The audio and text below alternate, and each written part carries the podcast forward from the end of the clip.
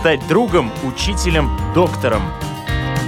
Научить доверию, терпению, радости.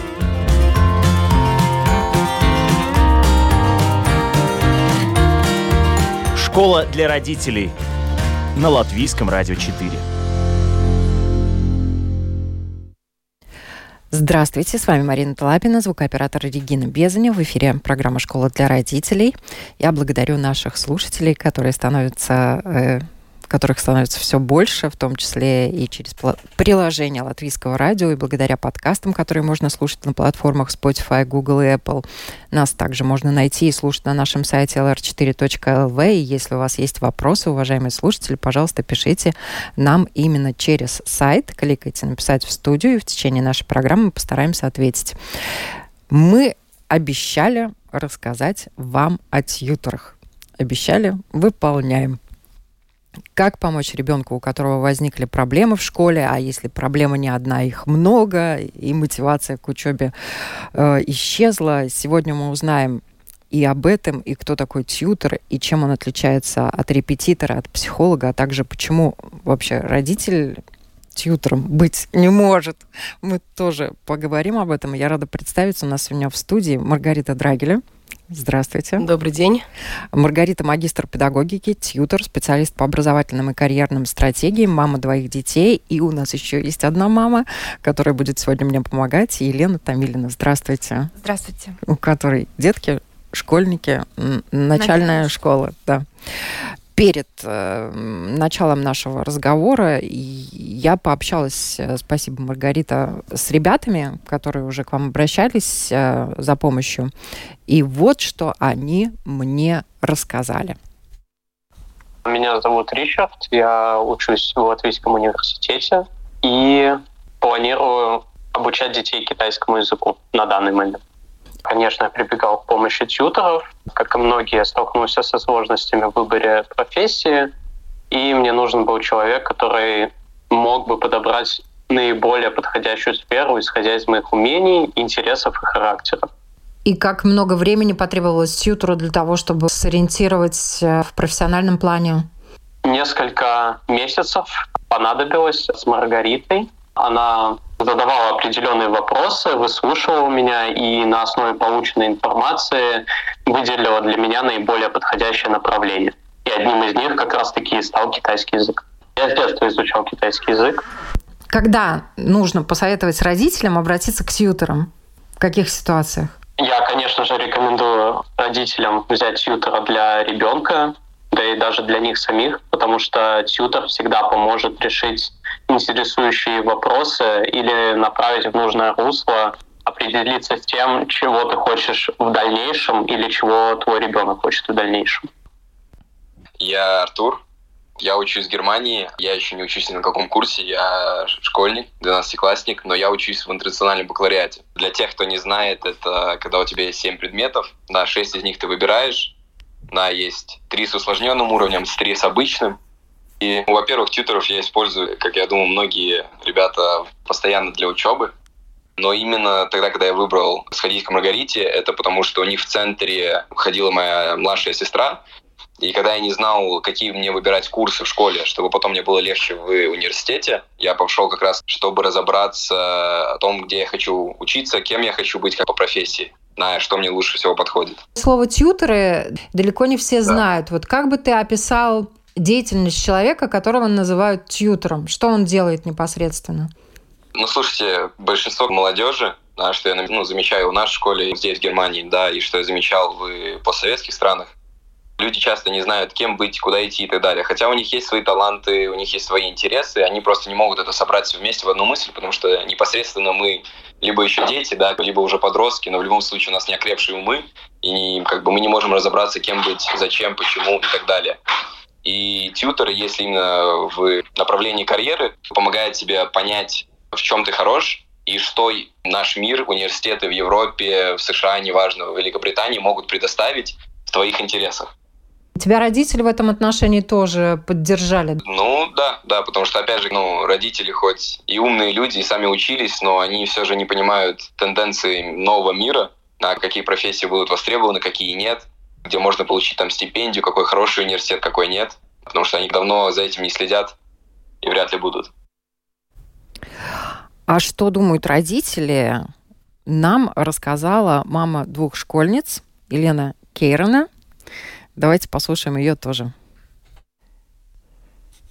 Вот когда началась удаленка, ковид, всех детей отправили на удаленку, в школе посыпались проблемы. То есть ребенок оказался не готов самостоятельно учиться в таком количестве, как задавали. Ну, соответственно, учителя тоже были не готовы. Они все это переложили немножко на родителей, на детей. И это все стало накапливаться. Вот эти вот проблемы, как снежный ком. Все несданные зачеты, несданные контрольные. И ребенок вообще потерял желание что-либо делать, потому что катастрофически не справлялся со всеми теми заданиями, со всем тем количеством, которое нужно было выполнить самостоятельно. Пропало желание учиться. Соответственно, что-то нужно было делать. Один вариант — это можно было взять, конечно, часть заданий и выполнить за ребенка, но я не хотела идти этим путем, поэтому мы решили обратиться к тьютору, чтобы как-то тьютер мотивировал немножко и научил учиться. Тьютер не помогает делать домашние задания, он помогает поставить процесс обучения. И вот тогда пошел какой-то прогресс. То есть эта ситуация уже закончилась давным-давно, и сейчас у меня ребенок в 9 классе. 9 класс — это такой очень, очень важный год, нужно сказать, подготовка к экзаменам ко всем. Тоже захотелось немножко промотивировать, немножко помочь ребенку учиться, чтобы она поставила цели перед собой, чтобы она знала, к чему она идет. Можно, конечно, сказать, делай все по максимуму, и что-нибудь в конце получится. Но я считаю, что это не самый лучший подход, что лучше все-таки поставить какие-то цели, обозначить приоритеты и к этому идти. Но когда родитель это пытается донести до ребенка, это не так эффективно. Подростки — такие существа, которые не слишком хотят воспринимать родителей. Намного лучше, когда этим занимается чужой человек, педагог. И, в общем-то, результат мне понравился. Сейчас вот прошло месяц-полтора учебы. Пока что все хорошо. Ребенок настроился на правильный курс. Я уже говорила, уважаемые слушатели, что еще одна мама у нас сегодня в студии — Елена. И, Елен, как вы узнали о тьюторах и почему обратились? Мы с Маргаритой знакомы давно, потому что наши дети ходили в один детский сад когда-то.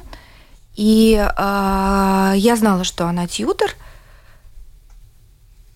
Не очень представляла себе, если честно, что именно это значит. Но когда у меня возникла проблема с ребенком, он начал у меня протестовать. Каждый день это была истерика, я не хочу идти в школу. Я напомню, что дети у меня начальная школа, да, и это было, это было просто какое-то насилие ежедневное практически над всей семьей, да, для того, чтобы...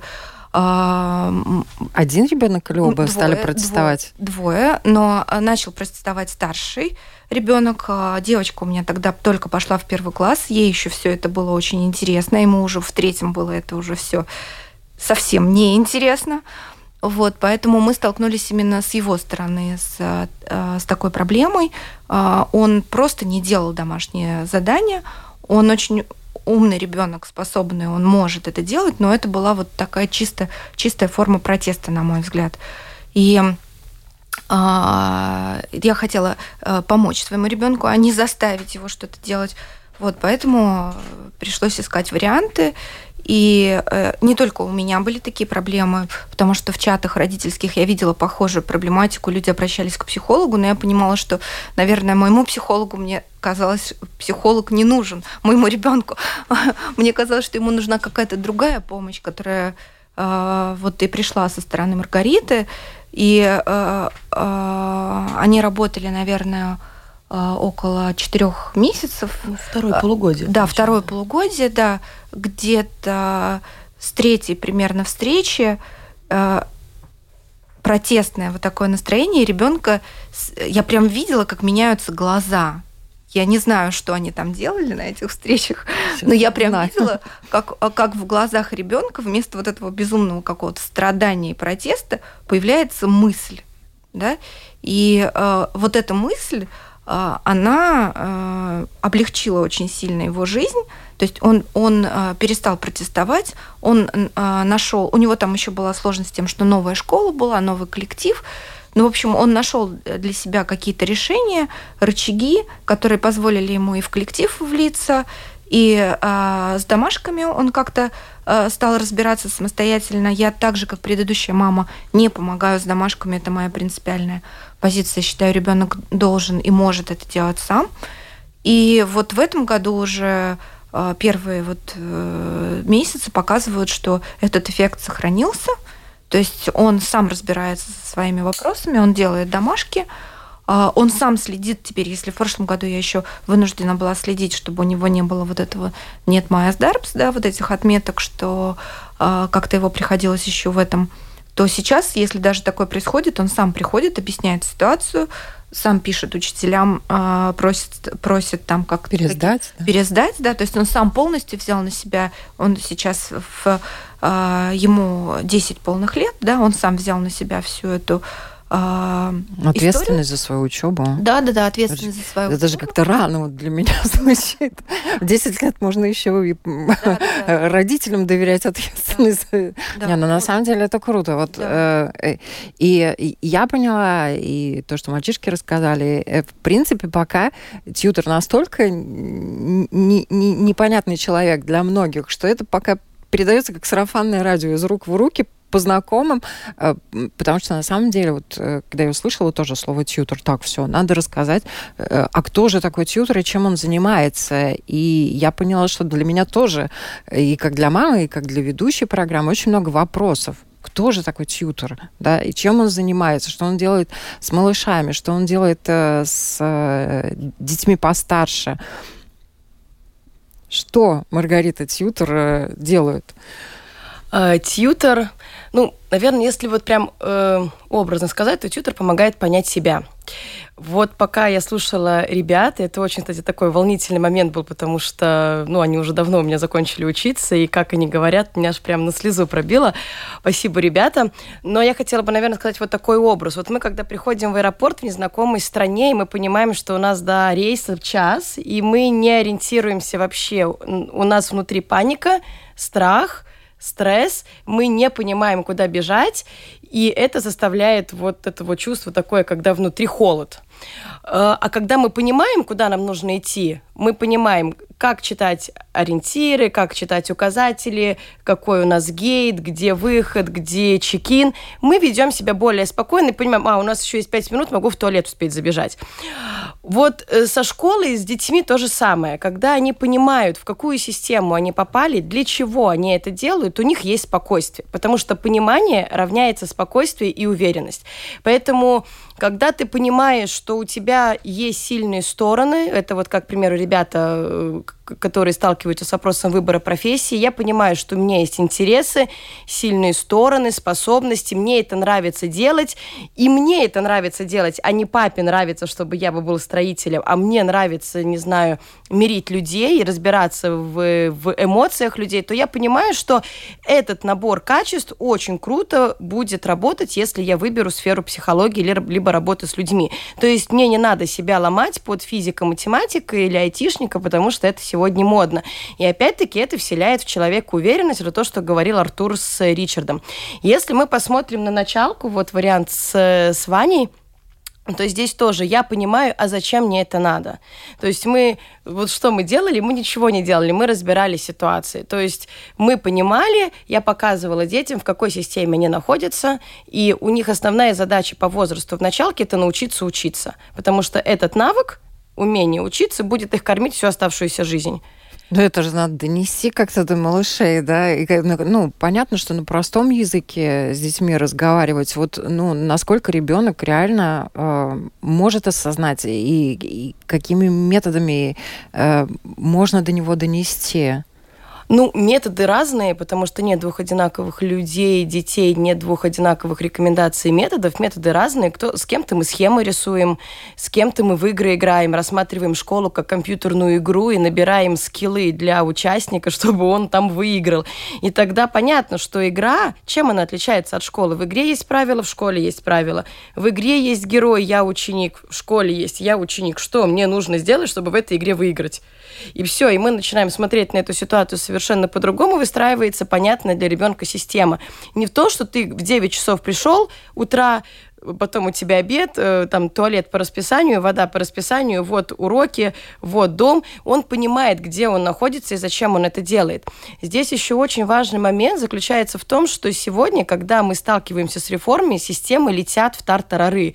То есть оценивание непонятно какое, непонятно какие требования к ученикам. Внутри тоже происходит перестройка. И таким образом вот это вот понимание себя, понимание, какой я, где я и зачем мне это надо, вот это вот модное слово self-skills, которое развивает тьютор, оно как раз и является основным якорем, который помогает человеку и ребенку удержаться на плаву.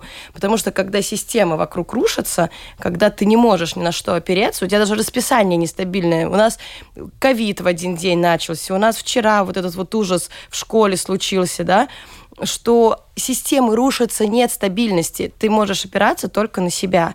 И в этом смысле концепция, скажем, философское тьюторство, это Мишеля Фуко, забота о себе. Что мне комфортно, что я хочу, где мне хорошо. И мы же чистим зубы, заботясь о себе, как бы как о внешнем мире, но забота о себе, о внутреннем мире должна быть на таком же уровне, как и, скажем, вот о внешнем. И я понимаю, что есть разные дети и есть разные программы, да? И не только по возрасту, но и в одном возрасте тоже могут быть разные задачи перед тьютором поставлены, которые он может помочь осознать ребенку и так далее. Ну, конечно, вот как сказала Лена, тьютор работает, я работаю с запросом. То есть там, где есть вопрос... Там, с какими вопросами запрос, обращаются. Да, то там, соответственно, может быть результат. Ну, скажем, началка – это очень частый тоже запрос. Это как научить ребенка учиться. Потому что основная цель начальной школы – это научиться. И это не всегда мотивация. Да? Это не про мотивацию, это опять-таки про понимание. Потому что здесь мы тоже много работаем с родителями, как сказал Ричард. Вот, потому что предметной успешности, академической успешности – это не навык умения учиться. Навык умения учиться – это вот ориентация в аэропорту. Это когда я понимаю, куда я иду, зачем я иду, сколько у меня есть времени и как я раскладываю свои силы. Ко мне часто обращаются ребята с СДВГ, потому что сейчас это как бы тоже очень частый вариант, когда сложно усидеть на уроке, он не запоминает. Но мы придумываем разные с ним штуки, что если он чувствует, что у него шило в попе появляется, он должен выйти в туалет, попить воды, чтобы как-то переключиться. То есть мы постоянно смотрим вовнутрь, чтобы отслеживать, как у меня проявляется то или иное, и как я могу это понимать про себя. Потому что если я перестал на уроке слышать и понимать, это не моя проблема, это моя особенность. Я устал, мой мозг устал, все, мне надо выйти. И вот это мы учимся отслеживать с ребятами. Вот Лена упомянула, что решили, что психолог не нужен, да? Но тут же тоже очень много такой тонкой работы именно на психологическом уровне происходит, правильно? Но тем не менее, тьютор – это не психолог. Можно развести вот прям в двух словах. Тьютор – это человек, который помогает найти ответ, а зачем и что мне для этого нужно сделать. А зачем? Вопрос, ну, как бы, может быть, а зачем мне искать профессию, а к чему у меня способности, а как мне научиться учиться, а где моя мотивация, так далее. Психологи тоже помогают, и мы с мотивацией психолог, разобраться, да. И профориентацию они тоже предлагают. Да, но все-таки фокус психологической работы, он в большей мере заточен на вылечивание, скажем, каких-то барьеров, которые мешают твоему движению. Страхи, фобии, травмы какие-то. Таким образом, часто ко мне приходят, и я говорю, нет, вам вначале вот в соседний кабинет, а потом ко мне. Потому что если у ребенка была травма после буллинга, либо еще какая-то, то мы не можем с ним осознанно двигаться в учебном процессе, потому что эта травма просто его шорит, и он не видит ничего другого. То есть нужно залечить и потом двигаться дальше. Репетитор, он репетирует предмет, он помогает разбираться с предметом. Это вот в прошлую среду мы об этом очень подробно говорили. Вот, поэтому вот если смотреть вот так, то тьютор, он помогает настроить осознанность. Вот такой тренер образовательной осознанности. Да, я хотела бы добавить, что как это выглядит со стороны родителей. Вот мой муж, который, наверное, знает такое слово, но вряд ли бы сам когда-нибудь повел ребенка к тьютору, и вообще не вмешивается, не вмешивается в эти во все вопросы. Он не задавал вопросы. Он сказал... Зачем? Нет, от него прозвучала фраза спустя вот как раз там какое-то время, вот эти там 3-4 месяца спустя, он вдруг сказал такую фразу: «Посмотри, как вырос наш сын». Хотя рост не изменился. То есть вот эта осознанность в глазах, про которую я говорила, да, и вот эта осознанность поведения реально выражалась в том, что, выразилась в том, что даже муж, заметил это, и вот он сказал, что вот посмотри, как он, как он вырос. И когда я ему сказала, что вот это заслуга тьютора, он сказал такую фразу: да нет, он, наверное, просто повзрослел, да. Но я считаю, что как раз вот вы говорили про то, что в 10 лет, да, удивительно звучит, как раз вот эта опора для ребенка в этом возрасте, многие уже готовы, мне кажется, да, но у них нет вот этих ориентиров, про которые говорила Маргарита. И тьютор, он дает как раз ребенку вот эту осознанность, вот эти ориентиры, и помогает ему повзрослеть, прийти к этому пониманию раньше, чем через шишки, грабли и там какую-то социализацию, родительские разговоры, долгие воспитательные меры и собственный опыт. Ну да, долгие воспитательные меры, как предыдущая наша мама тоже рассказала, они, во-первых, не настолько эффективны со стороны родителей, если они говорят то же самое, что говорит тьютор, не факт, что до ребенка доходит, он это воспринимает. И опять же, как рассказала наша предыдущая мама, я понимаю, что некоторые вопросы и проблемы могут возвращаться, да, и с той же мотивацией, с тем же осознанием того, зачем это надо и почему надо, немножечко приоритеты поменять, и можно повторно обращаться к тьютору, и тьютор опять так выравнивает. И разные подходы есть, методики, да, в запасе у тьютора для того, чтобы это и малышам объяснить, и более старшим по-разному взаимодействуете, соответственно, в зависимости от возраста. Конечно, то есть может же быть индивидуальная работа, это когда у ребенка или у родителей определенный конкретный запрос, и мы работаем индивидуально с человеком. То есть он, скажем, не популярный запрос, или, наоборот, нужна такая небольшая коррекционная работа, либо он не вписывается, он не любит людей вокруг себя, он интроверт, и зачем ему его тащить в группу, если можно работать индивидуально. Есть форматы и групповых работ, группы. Это больше для подростков подходит, потому что для подростка тоже очень важно понимать, что, оказывается, не я один такой лох, а таких много, да, то есть которые не хотят учиться, и у которых, там, не знаю, родители их мунштруют на оценки, потому что родители правы и подростки правы. То есть, для подростков больше подходит такая коллективная деятельность при условии, что не нужно принимать решение завтра. То есть, вот, к примеру, там, для 9-го, для 12-го класса, для них, конечно, самые актуальные вопросы – это выбор профессии, это профессиональное самоопределение. Конечно, если послезавтра нужно подавать документы, то вам группа не подходит. Тогда мы работаем индивидуально, вот прям, знаете, вот как пресс качаем, вот раскачиваемся. Вот. Но здесь такой момент, что нельзя сказать, что вот у меня есть книжка, и вот там собраны все методики, и вот условно говоря, пункт 2 и 2, вот такого типа ребенка, вот ему подходит это. Нет, каждый раз, когда мы встречаемся с ребенком, каждый раз новые практики. Поэтому, да, у меня есть книжка, у меня даже есть на страничке рубрика «Как рождаются практики», потому что соавторами бланков, которыми я потом пользуюсь, являются сами дети. У нас был один очень интересный случай. Мама обратилась с мальчиком, которому было лень все делать.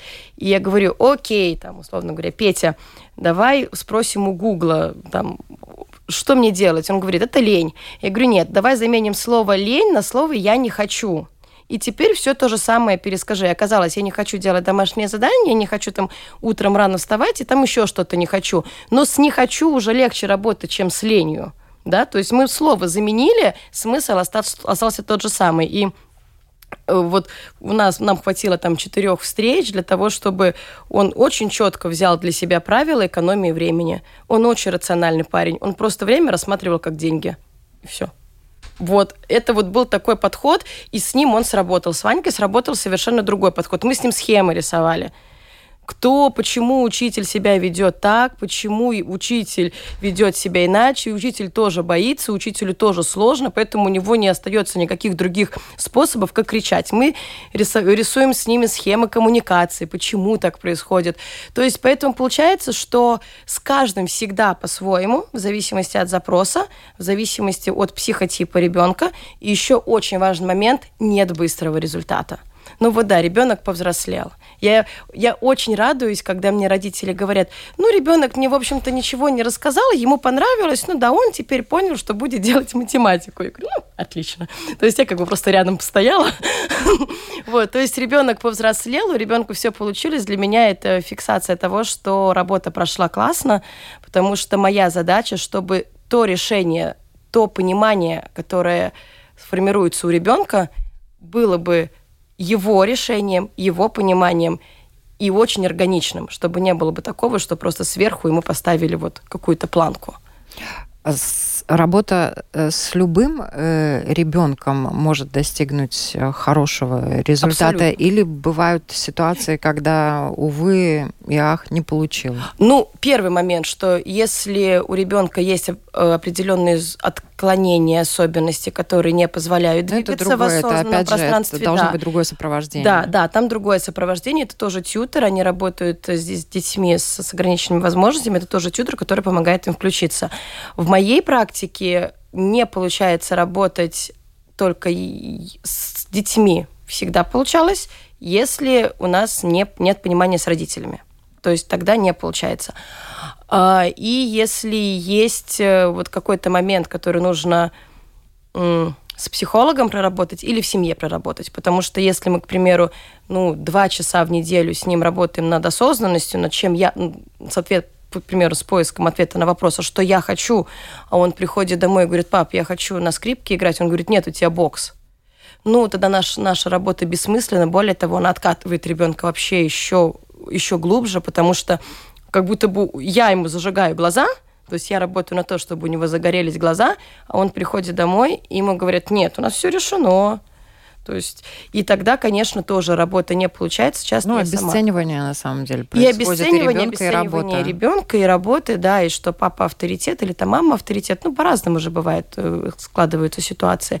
Поэтому здесь момент такой, что, да, важно, чтобы было бы понимание с родителями, и то, что что у нас не будет быстрого результата, и что результат, он очень такой, вот ребенок повзрослел, он очень тонкий. Как говорят ребята, вот они у меня были 3 года назад, Ричард, по-моему, 4 года, Артурка, наверное, 3. Через время приходит понимание вот этого пазла. И те практики, которые мы с ними делаем, это вот прорисовывание, схемы, как вот ориентироваться в этом аэропорту. Такой отложенный эффект. Отложенный эффект, который потом они могут пользоваться всю жизнь, да. Ребята, кстати, предложили родителям тоже к тьюторам обращаться. Лен, не хотелось обратиться к тьютору с личным запросом?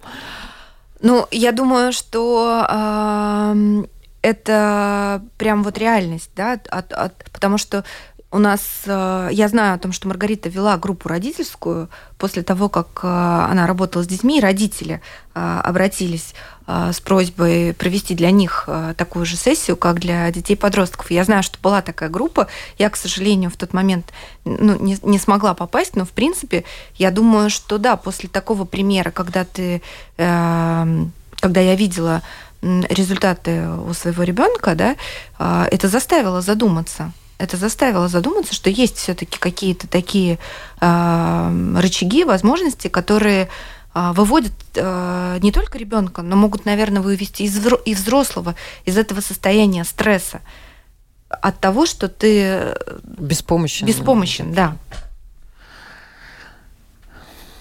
Давайте резюмировать. Время пролетело незаметно совершенно. Итак, что мы узнали? Кто же такие тьюторы? Тьюторы – это помощники, это сопровождающие детей, которые нуждаются в поддержке и понимании родителей, что это нужно их детям, и что родителям надо поддерживать детей и, возможно, изменить свои какие-то и поведения где-то в чем-то, и, наверное, те ориентиры, которые они до этого сами давали детям. То есть, в принципе, тьютор учит относиться и мотивировать к учебе. Наверное, так для меня сегодня прозвучала эта программа. Не только к учебе, мотивировать. Вообще, да, вообще самому себе, да, самому понимать себе, лучше. Да, мотивировать, себя. Понимать самого себя и двигаться, да. Понимать, зачем ты двигаешься. Потому что, я говорю, первый тьютор – это был Сократ, который бегал по базару в жаркий день и, как пишется в литературе, жалил молодых людей вопросом, а зачем ты живешь? Вот, то есть, по большому счету, этот вот вопрос, а зачем, он и есть ключевой у тьютора. Спасибо, Сократ, он подарил миру тьюторов. Сократ, вообще спасибо, он вообще молодец. Уважаемые слушатели, спасибо вам, что были с нами. Напоминаю, на вопрос Латвийского радио 4 сегодня отвечала Маргарита Драгиле, магистр педагогики, тьютор, специалист по образовательным и карьерным стратегиям, мама двоих детей, что очень важно для нашей программы. И, можно сказать, мне помогла провести эту программу мама и Елена Томилина. И всем хорошего дня. Хорошего дня. До свидания.